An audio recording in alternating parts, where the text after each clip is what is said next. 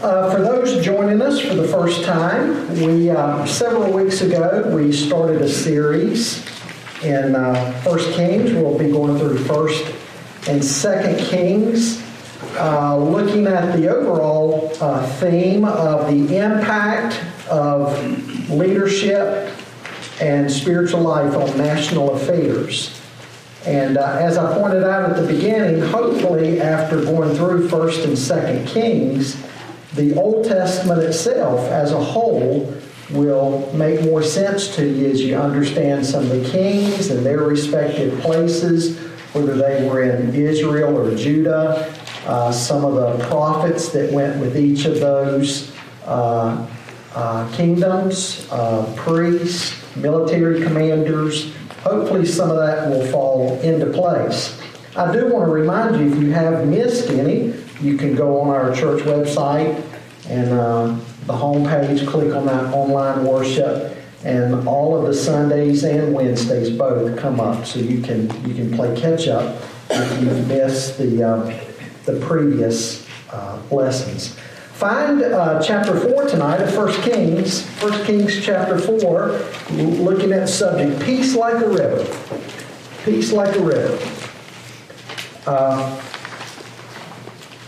it's going to strike you as just being somewhat of a mundane chapter in places. And hopefully, I'll be able to explain some of that in the course of tonight.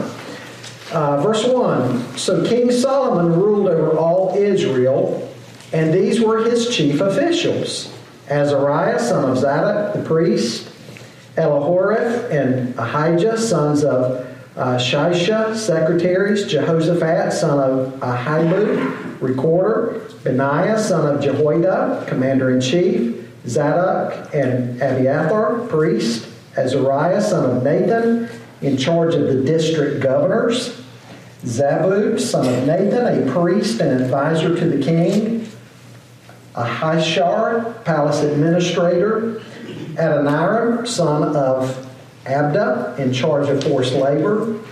Solomon had 12 district governors over all Israel who supplied provisions for the king and the royal household.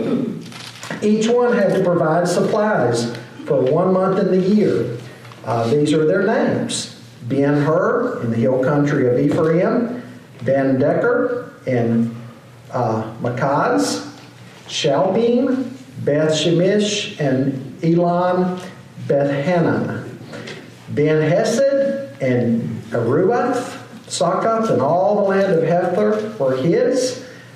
Ben Abinadab and Naphoth Dor. He was married to Taphath, daughter of Solomon. Man, I'm glad y'all don't name your kids this. uh, let's just look at all the hard names down through verse 19 and then pick up in verse 20. The people of Judah and Israel were as numerous as the sand on the seashore. They ate, they drank, and they were happy. And Solomon ruled over all the kingdoms from the Euphrates River to the land of the Philistines as far as the border of Egypt. These countries brought tribute and were Solomon's subjects all his life.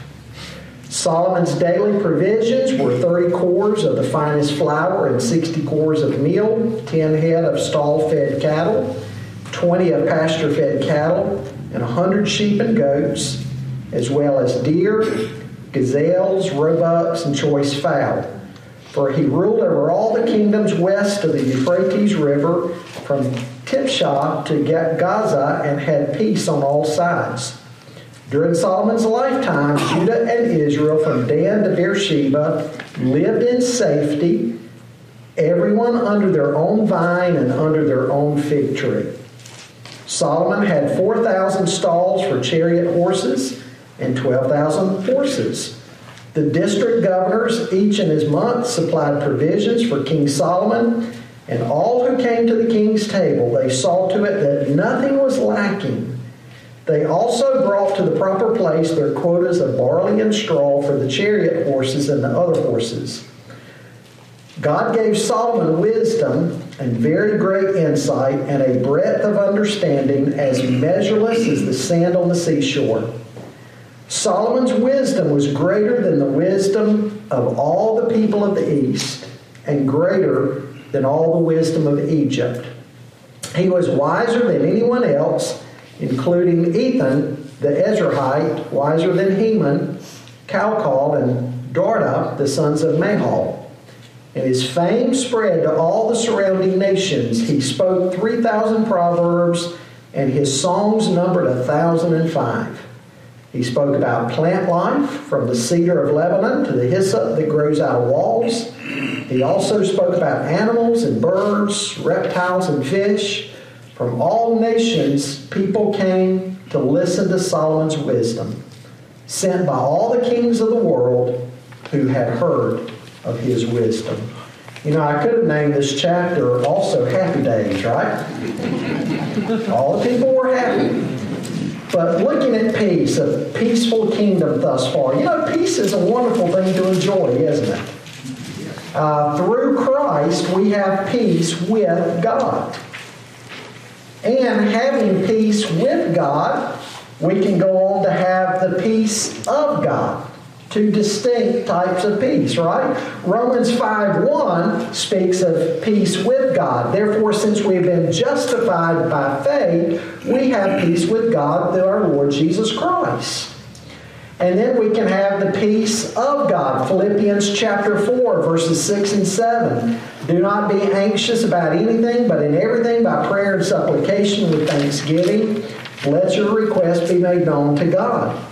And the peace of God, which surpasses all understanding, will guard your hearts and your minds in Christ Jesus. The peace of God that surpasses all understanding. And then who can forget Isaiah 26 3? You keep him in perfect peace whose mind is stayed on you because he trusts in you. Now, folks, those verses speak of peace on an individual level, right? You know, it's also a blessing, to, uh, a blessing to have peace on a corporate level. Psalm 133 1 says, Behold, how good and pleasant it is when brothers dwell in unity. You know, the Bible foreshadows a time when Jesus will reign. Isaiah 65. Uh, Isaiah writes, For behold, uh, he's, you know, God speaking through the prophet Isaiah, For behold, I create new heavens and a new earth, and the former things shall not be remembered or come into mind. But be glad and rejoice forever in that which I create, for behold, I create Jerusalem to be a joy, and her people be a gladness. I will rejoice in Jerusalem and be glad in my people. No more shall be heard in it the sound of weeping and the cry of distress. No more shall there be in it an infant who lives but a few days, or an old man who does not fill out his days. For the young man shall die a hundred years old, and the sinner a hundred years old shall be accursed. They shall build houses and inhabit them. They shall plant vineyards and eat their fruit. They shall not build and another inhabit. They shall not plant and another eat. For like the days of a tree shall be the days of my people, and my chosen shall long enjoy the work of their hands. They shall not labor in vain or bear children for calamity, for they shall be the offspring of the blessed of the Lord, and their descendants with them. Before they call, I will answer. While they are yet speaking, I will hear. The wolf and the lamb shall graze together. The lion shall eat straw like the ox, and dust shall be the serpent's food. They shall not hurt or destroy in all my holy mountain, says the Lord. Folks, what wonderful times of peace coming for the people of God. But we know so far since Genesis 3, the world hasn't had much of that, has it? Hasn't had much peace. You know, as we get closer to the end, the Bible says there's going to be wars and rumors of wars. Matthew 24, Jesus answered them, See that no one leads you astray, for many will come in my name, saying, I am the Christ, they will lead many astray. And you will hear of wars and rumors of wars. See that you're not alarmed, for this must take place, but the end is not yet. For nation will rise against nation and kingdom against kingdom, and there will be famines and earthquakes in various places. All these are but the beginning of the birth pains. And you know, then there's going to come on the scene uh, those promising to be a, a false Messiah. Uh, this is where the world's headed. Times of tribulation ahead. So, folks, what a blessing from time to time to see glimpses of peace in the Bible that we find. And, and you know, that's, that's what we find here in 1 Kings 4 tonight. It says everybody in Israel and Judah was, ha- was happy. They were enjoying life. They were at peace. Somebody said this is a foreshadowing of what is yet future also near the end or at the end. Now, folks, this chapter also shows us the extent to which Solomon's prayer for wisdom that we've looked at previously, uh, this chapter shows us the extent to which that prayer has been answered by God. God has give, given Solomon a vast kingdom, as chapter 4 shows. And uh, to rule such a nation, Solomon needs wisdom. And chapter 4 shows us that God has given Solomon wisdom in abundance. God always meets our needs.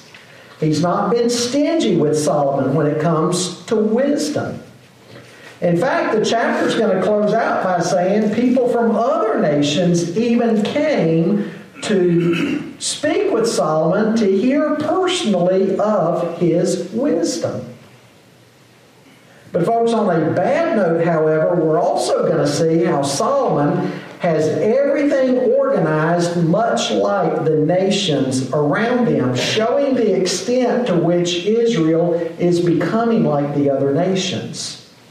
God said they were to be distinct from the other nations, but we're seeing with a very similar organization to other nations at the time how much Israel is modeling themselves like the other nations.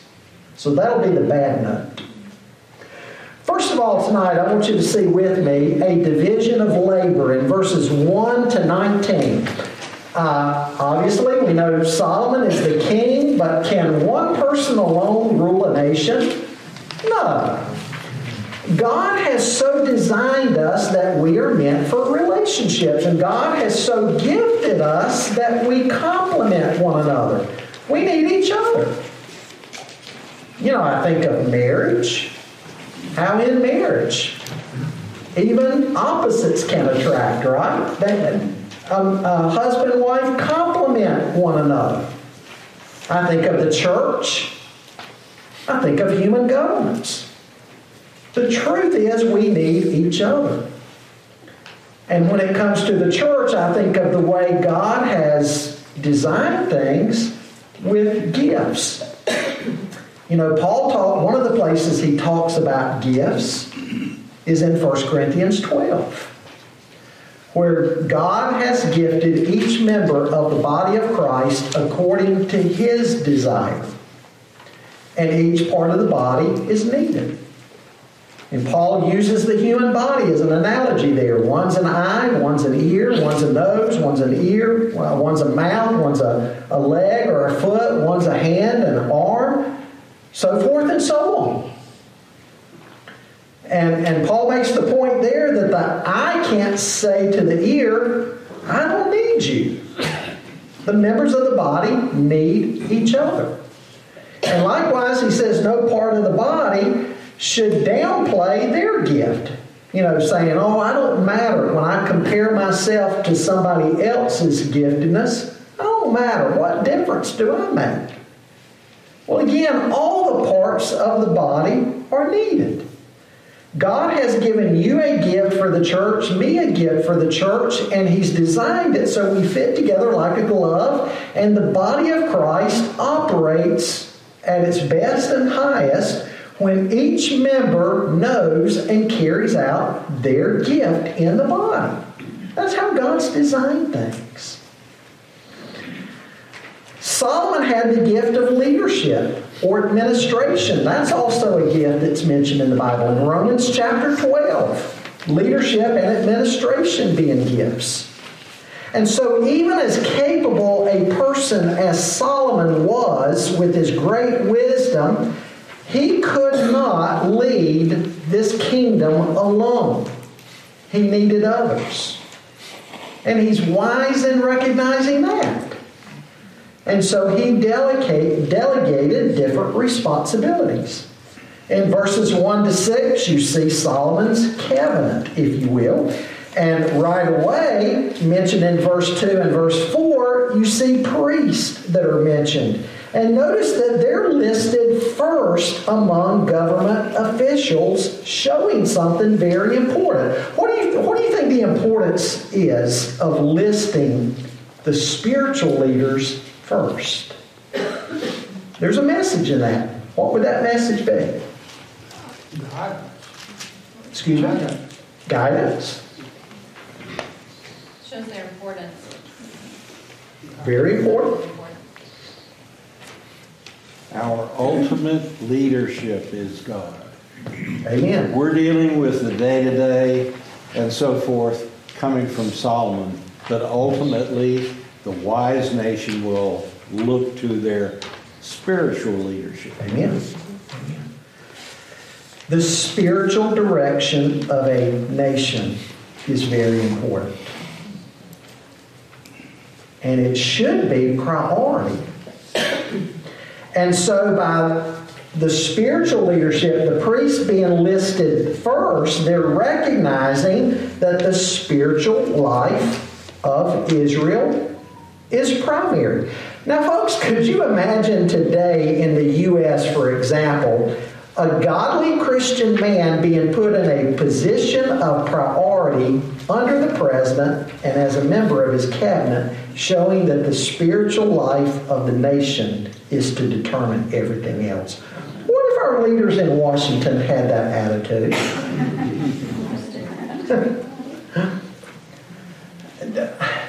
Did you, did you notice in the news today what's going on in Finland?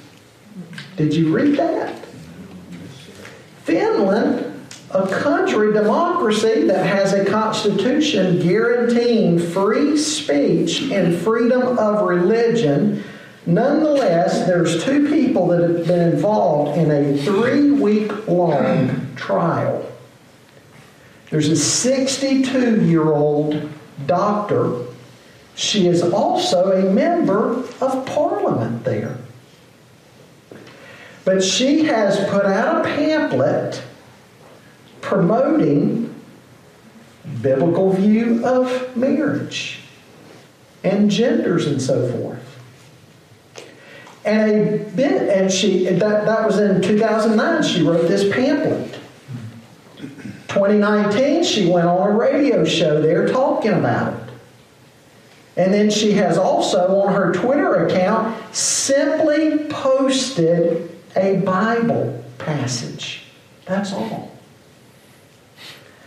She's been arrested on three charges of being an ethnic agitator.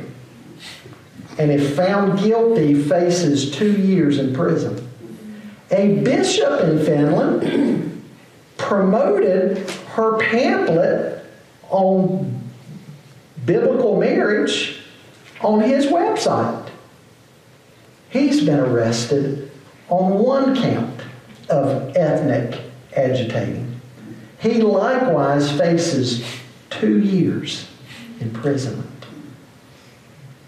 In a land where they're supposed to have freedom of speech and freedom of religion. Makes you wonder if that's not a snapshot of where America's headed one day.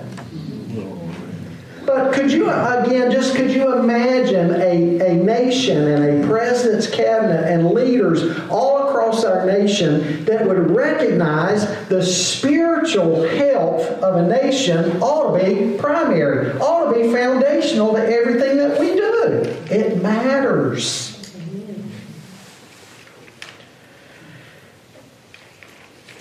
You'll also notice in these verses that Abiathar is still listed here, despite the fact that because he sided with Adonijah, Remember Adonijah that was making a play for the throne before Solomon was crowned king? And Abiathar, the priest, sided with Adonijah. Solomon had him removed. But he still shows up in the list here, and it may be an indication that early on, in these early days, he hasn't been removed yet. The earlier mention of his removal may be simply telling us that Solomon did, in fact, have him removed. And this chapter is just pointing out he hadn't been removed yet, but he's about to be. And then we see scribes and the recorder. We see the head of defense or the army commander. We see in verse 5 the chief of staff. We, we see the head of the household. We see the labor secretary in, in, in verse 6. And then in verses 7 to 19, we see 12 regional governors. Now, these regional governors are not according to tribes in Israel, but rather according to regions.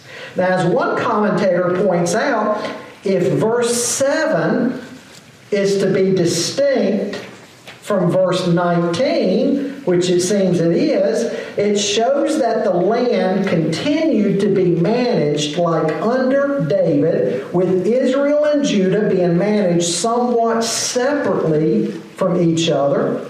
And what this also means uh, is that Israel or the northern tribes carried the heavier burden to provide for the king's household. Which incidentally is going to be later the accusation from the ten northern tribes that they had too much of the responsibility placed on them. And then in verse 19, we see the reference to Judah, and we see only one person over them. So again, in these verses, in a very mundane, we'd say a very boring way, he's just listing out his cabinet and listing out all of his regional leadership and how he has everything organized and everything delegated. But, folks, we also see a hint here of how God warned them earlier during the days of Samuel when they begged for a king that having a king would end up being a huge burden for him because of all the support that they would have to send his administration. But they wanted a king anyway. And, and so here we see, we're, we're seeing how involved that support was. You remember those warnings that God gave? In fact, turn back to 1 Samuel chapter 8, if you would please. 1 Samuel chapter 8, and beginning in verse 10. 1 Samuel 8, verse 10. Samuel told all the words of the Lord to the people who were asking him for a king. Did I start too fast? 1 Samuel chapter 8, verse 10. Samuel told all the words of the Lord to the king who were asking him, uh, who were asking him for a king. He said, This is what the king who will reign over you will claim as his rights.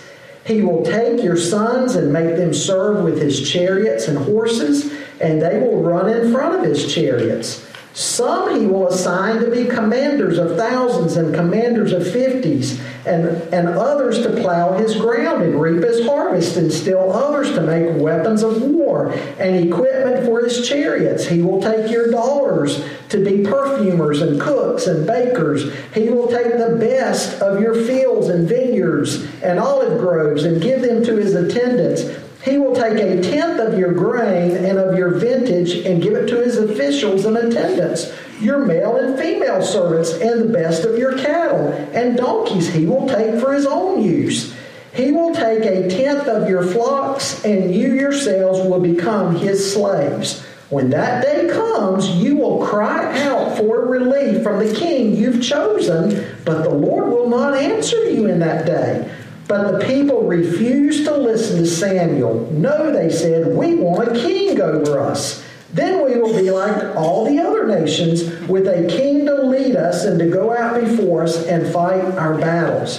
When Samuel heard all that the people said, he repeated it before the Lord. The Lord answered, Listen to them and give them a king. Then Samuel said to the Israelites, Everyone go back to your own town. And so, what's been pointed out here in 1 Kings 4, they've got what they wanted. And, and we're seeing a listing of all of Solomon's organization here. And by the end of the chapter, we're going to see what everybody had to start sending in every month. Each one of these regions would have to send in to support the king. And so, what's being hinted at here is the burden that the Lord, through Samuel, had told them would come, is about to start. God's given them what they wanted. Before it's said and done, they may not want it anymore. But on the other hand, again, just good government being organized. It's like Moses' father in law told him in the wilderness that Moses tried to do it all, it would kill him, it'd burn him out. And so, again, we're just in a, in a way here, in a neutral way, we just see all of his leadership divisions being spelled out here.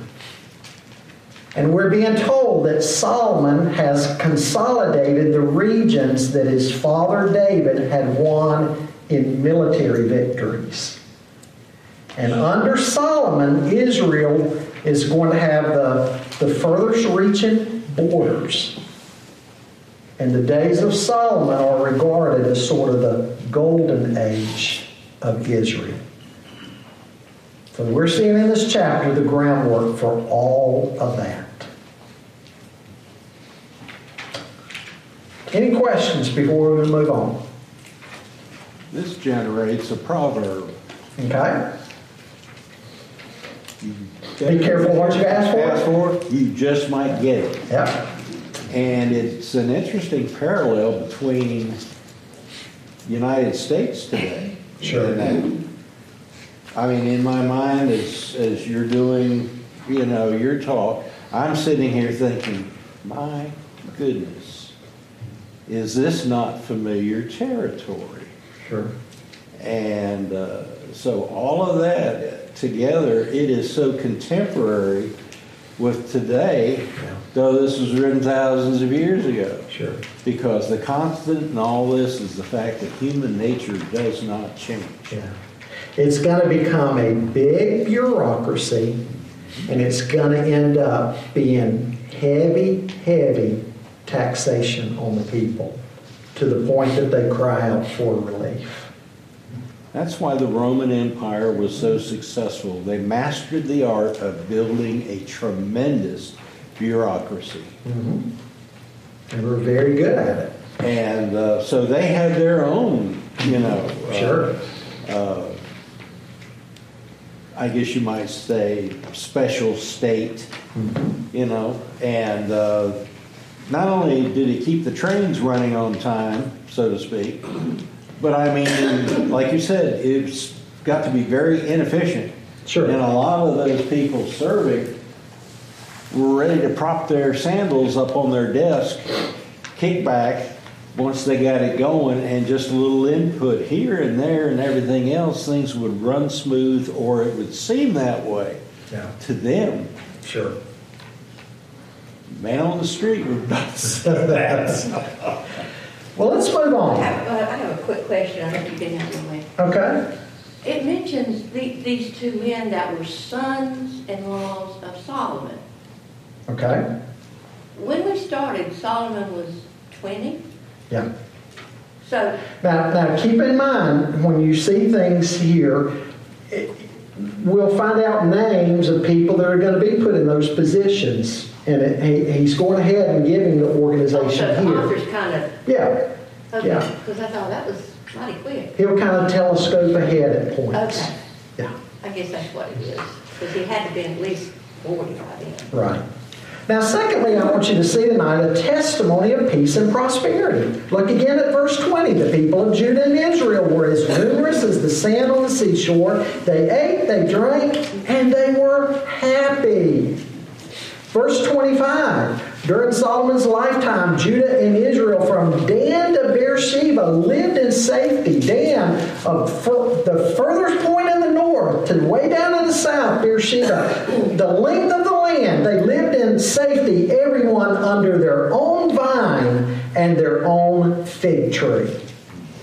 Again, we're reminded of Solomon's prayer in chapter 3 and verse 8 and how he talked about the greatness of this nation that God had built and the people as numerous as the sand on, on the seashore and how he had to have God's help in leading such a vast group of people.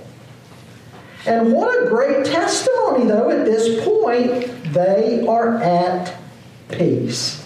Psalm 33 12 says, Blessed is the nation whose God is the Lord, the people whom he has chosen as his heritage. And then look at verse 25 I just read. Speaks of each man having his own vine and, and uh, uh, his own fig tree. What's that remind you of? 1928, during the presidential campaign in America. Uh, what did Hoover claim that every American would have? A Chicken in every pot. A chicken in every pot and a car in every garage. right? But again, folks, we need to be reminded it is God who blesses a nation. A nation may have good leaders, a powerful army, a prosperous economy, but it is God who brings all of this about. And we desperately need to be reminded of this today.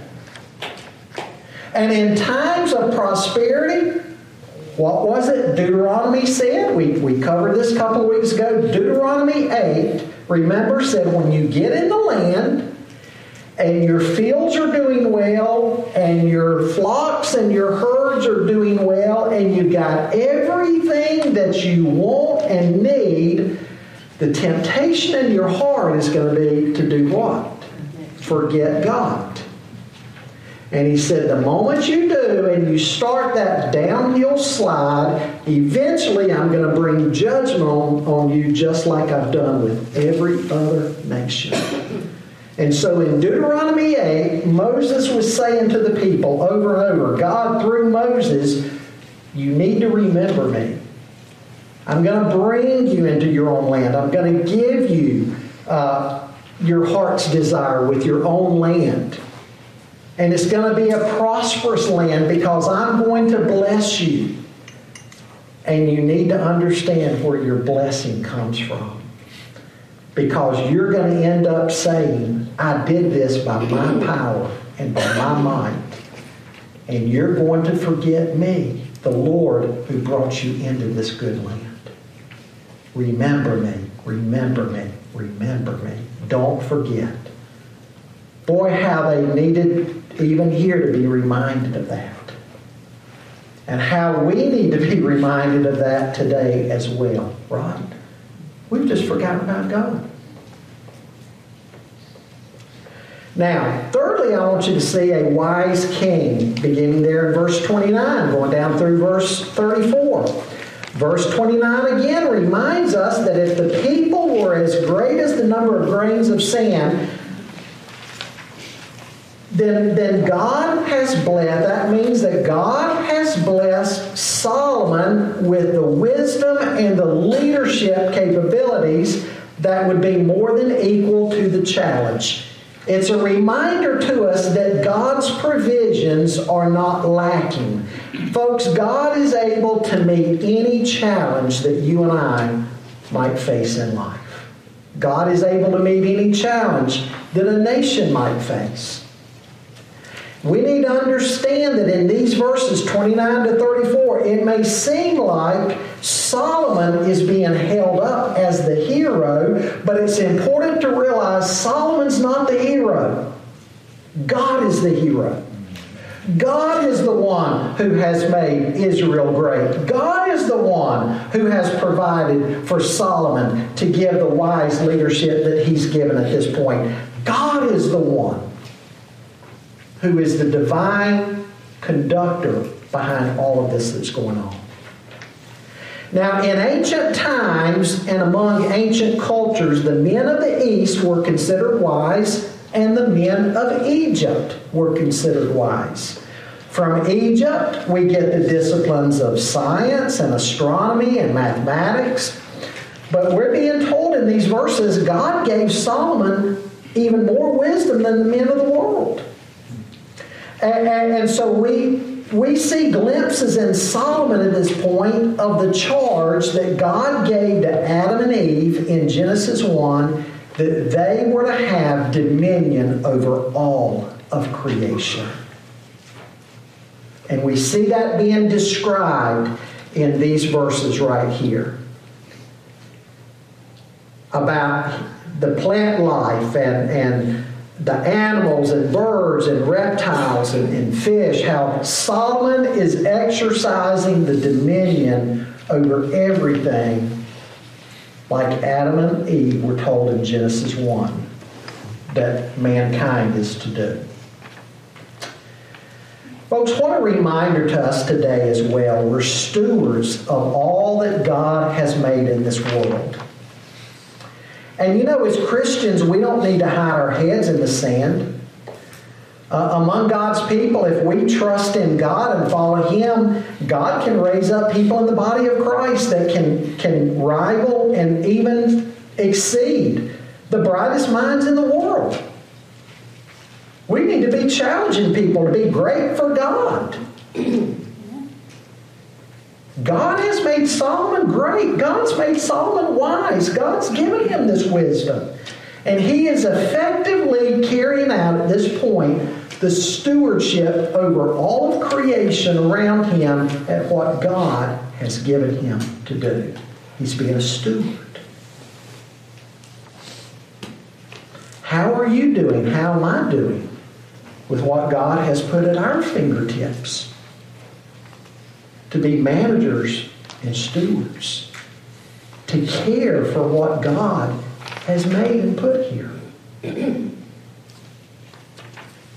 Folks, we're not just to live for ourselves. We need to remember we're stewards. And the Bible says the one thing God requires, requires of stewards is what? To be found faithful. So again, so far so good with Solomon. Verse 32 mentions Solomon's Proverbs. Now, we only have about 600 of those recorded in the book of Proverbs. Verse 32 speaks of his songs. Uh, we know of one of them for sure, the Song of Songs or the Song of Solomon in the Bible. And then in the book of Ecclesiastes, Solomon tells us that he planted vineyards and gardens and water pools. He planted trees and all kinds of vegetation. He built houses. He had all kinds of flocks and herds. He built choirs and orchestras and just about anything else you could think of back then. And so from 1 Kings chapter 4, verse 33, you can see that whatever Solomon had, he studied very carefully to learn as much as he could about everything under the sun. In fact, Solomon became such a student of this world and all that it contains that verse 34 tells us people from all around came just to hear him. Again, what's this a testimony of? What God can do in a man's life. What God can do in a man's life. God has accomplished all of this. This is all the answer to Solomon's prayer that he prayed earlier. And God is answering that. Man, don't you wish Solomon would have stayed on track? Made such a good beginning. But you know, here again, there's a subtle warning in verse 29 where it says, God gave Solomon wisdom and very great insight. And then the NIV goes on to say, and a breadth, breadth of understanding. Look at that phrase, a breadth of understanding. Ironically, in Proverbs 21 4, that same identical phrase is used to refer to a proud heart. If we're not careful, breadth of understanding can soon become what? Proudness of heart. And that's going to happen with Solomon. His breadth of understanding becomes proudness of heart. And we're going to, before said and done, see his downward spiral. Now, some lessons tonight. I've listed these out for you. Leaders need to be good delegators. No one can do it all. God has not designed us to be independent of one another. Number two, government is a gift from God. Believe it or not, it's a gift from God. And you want to say, ah, oh, all this government, read Romans 13. Romans 13 states that God has given us our leaders, and they will be accountable to God what they do with their governing. That they are intended to be an instrument of good and bring peace to the land. They have a role. And Paul will say to Timothy in 1 Timothy 2 that we are to pray for our leaders that they'll have wisdom from God that they need. And Paul's main concern as we pray for our leaders is they will make decisions that will keep roads open, so to speak, for the spread of the gospel. That ought to be our main focus as we pray for our leaders. That they'd make good and wise decisions for the people of the land, but that they would make decisions that would keep doors open for the gospel. So we need to pray for them. God's given us government. But Solomon's government is going to become excessive. Again, we see application in this today, don't we? And, and, and it's going to become so obsessive that the burden of taxation and keeping it all propped up is going to be a heavy weight for the people to bear. They're going to be grinded like dust under it before it's said and done. And it can become so big with so many officials, it just takes too much of the resources of the land to keep it propped up.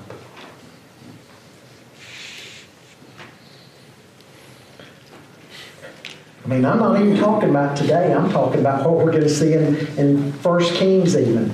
But it certainly moves forward to today, doesn't it? And then a third lesson. While good leaders are important, we need to remember it's God that brings prosperity to a people and a land. Any questions or comments? One So see, it's kind, it's kind of a mundane chapter, but the principles behind it aren't all that mundane, are they? Pretty important. well, I think it brings me to a comment, I guess, understand where I'm coming from. Today, uh, we see basically a figurehead leader who is getting insults from all sides, all directions. I have seen videos of Joe Biden, his face racked with concerns and other things like this. And I've, I've come to the conclusion that I feel that from all those different directions, he is suffering elder abuse. How he is led off stage, how he is super prompted to do interviews and so forth. This applies going way back. We've seen examples of all this, of leaders back through the Bible and everything. Propped up, but really with no real power. I'm sure you can think of one pastor than I can, but the big thing is, you know, uh, though I'm no fan, I feel sorry for him. Well, it's, a- it's a reminder too, again, as the church, we need to pray for our leaders. Yeah. And on both sides of the aisle, it's a reminder to us that God doesn't always give us who we need, but who we deserve. Yes, and I feel that is probably a case for, you know, judgment, Sure, sure. especially when it relates to the church and all the ridiculous things going on, and now it's infected our neighbor to the north. Yeah. Yeah, very anti-Christian. Sure. More so than it is in the United States. I mean, people are being taken to jail for promoting the Bible because it has been declared by law in Canada to be hate speech. yeah, yeah. Certain passages, you're right. If you preach on those, woe be unto you, you know. Yeah. Of course, that could open up a whole new jail ministry. Anything else? Yeah, Richard? where you have, uh, leaders need to be good delegators, so you need, they need to, uh, surround themselves with wise counselors. Absolutely. I remember in uh, 2016, during the inauguration, you know, they have your inauguration, then they go to a big chapel, and uh, President Trump, uh, he had, as his speaker at the chapel was Robert Jeffress, and I remember he gave a charge to President Trump for the next four years, and it was very, very, it was very, very well done. And uh, months later, someone asked Robert Jeffress, why did uh, President Trump pick you to do that? And he says, I haven't the slightest idea, I don't even know the man, I didn't even know the man. But apparently, you know, he might have seen him on TV or something, and he liked what he had to say. Hmm. But it was, uh, it was a great charge, so you need to, and, uh, And for those who don't know, Robert Jeffress is the pastor of First Baptist Church of Dallas, yeah, Texas. he's very good. And, uh, so good counselors and, uh, good, uh, when you pick your. Surround yourself with good advisors. Wise counselors. Absolutely. Absolutely. Because again, it's a great task, too great for any one person. But you know what's neat about this? The Bible points forward to the King of Kings and Lord of Lords, mm-hmm. who is up for the challenge. And God's people, we will dwell with him one day and he with us. And it'll be in the new heavens and new earth, a perfect place where sin and Satan can't even enter in. So the Bible points forward to the King who is worthy and the importance of knowing that King. One of the passages you read, uh, you said four thousand, and my copy said forty thousand. But There's some manuscript discrepancies between 4,000 and 40,000. Well, there was. And there's a note, there's a footnote or something in, right, that kind of, you know, corrected it or whatever. sure, yes. I think the biggest problem a lot in the, our leaders, they like to use the word I. Mm-hmm. Right. Yeah. That, that word, when I hear someone say I, Aye, they don't give credit to God or anybody else. yeah. Egos.